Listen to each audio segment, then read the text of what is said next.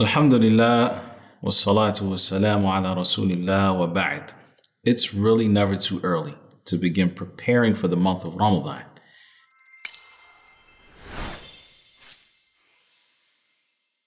The Prophet والسلام, would fast extensively in the month of Sha'ban.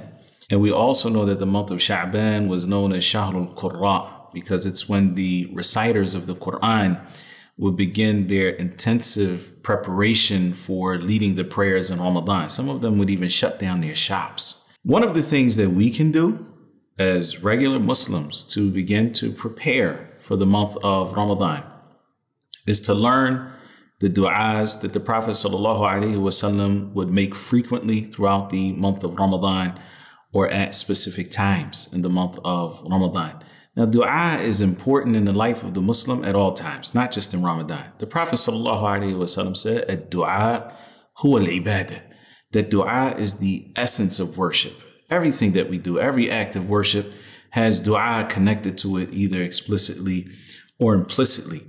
But dua in the month of Ramadan is especially important.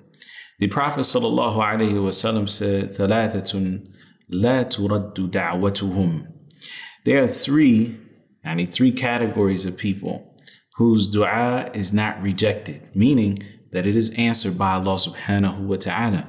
He mentioned from amongst them wasa'imu hatta yuftir, the one who is fasting until he breaks his fast, meaning that at that time when you are starving for food, but you're feeding your soul, it is one of the best times to call upon Allah subhanahu wa ta'ala. But not just when you're fasting, the entirety of the month of Ramadan.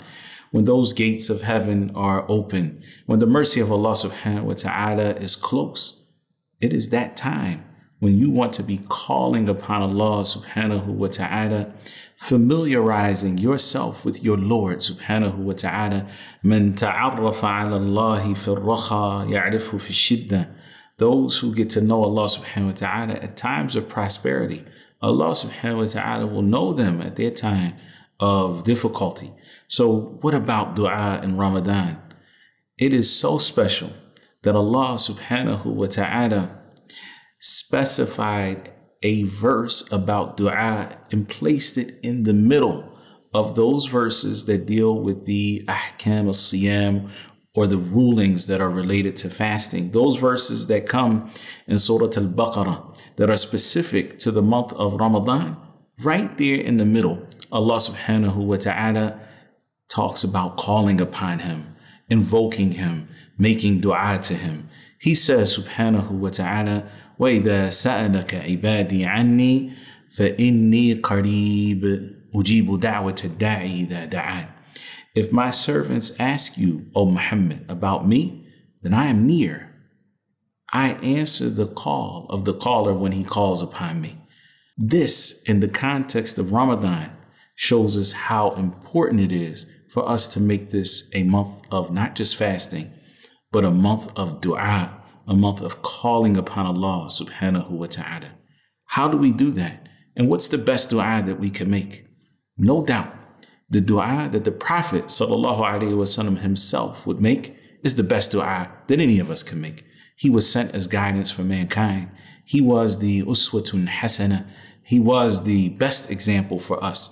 So the du'as that he makes are the du'as that we should make. Does this mean that if you have a particular circumstance or something that you want to just call upon Allah for from your heart that you shouldn't do that? Absolutely not. Of course, we all have our own needs and our own circumstances, and we want to call upon Allah subhanahu wa ta'ala from our heart. But when it comes to formula and the words that are being said, then there are absolutely no words that are better than the words that the Prophet wasallam used to call upon Allah. And this is why we want to learn the du'as of the Prophet wasallam. That being said, many times our memorization of the du'as of the Prophet wasallam is simply that. We just memorize it. We, we, we know what the words are, but we don't really know what they mean. And sometimes they don't have that importance to us because we haven't really studied them. And it's very important that as we memorize these words of the Prophet, ﷺ, which are the best words, the best formula, that we also know what they mean. Because if we don't know what they mean, then we can't actually have presence of mind. Our hearts won't be in it when we're making these du'as to Allah subhanahu wa ta'ala. And that's a recipe for disaster. The Prophet sallallahu alaihi wasallam said, لا يقبل الله دعاء من قلب غافل لاهٍ. Allah subhanahu wa ta'ala does not accept the dua that comes from a heart that is inattentive or a heart that is distracted. How can we not have distracted hearts when we don't even actually know what we're saying? So this shows us the importance of not only learning the formula or the words of the Prophet but also memorizing what these du'as mean, knowing what they mean when we call upon Allah subhanahu wa ta'ala. This is what is going to put our heart in the du'a. And this is what we need for our du'a to be accepted. You know, Ibn al-Qayyim, rahimahullah ta'ala, he mentions this beautiful uh, similitude of the, the bow, a worn out bow. So you have this worn out bow. When you pull it back, even if the arrow is a beautiful arrow, it's a really good arrow, it's not going to go that far right? It's, it's not going to pick up because the bow is worn out.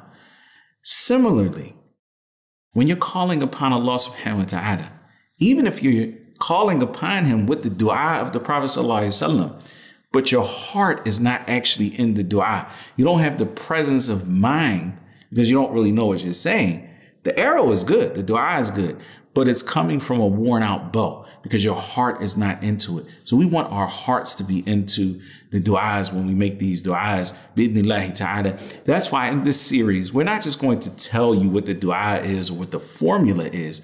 We're also going to teach you ta'ala some of those meanings. With that, we hope that you will learn the du'a, that you will learn what it means, and that you will teach it to others. That's right teach it, convey it to others. Because if you do that, then you will be from amongst the people who are preserving the sunnah of the Prophet sallallahu alaihi wasallam. And hopefully you will get the reward of someone who preserves the sunnah.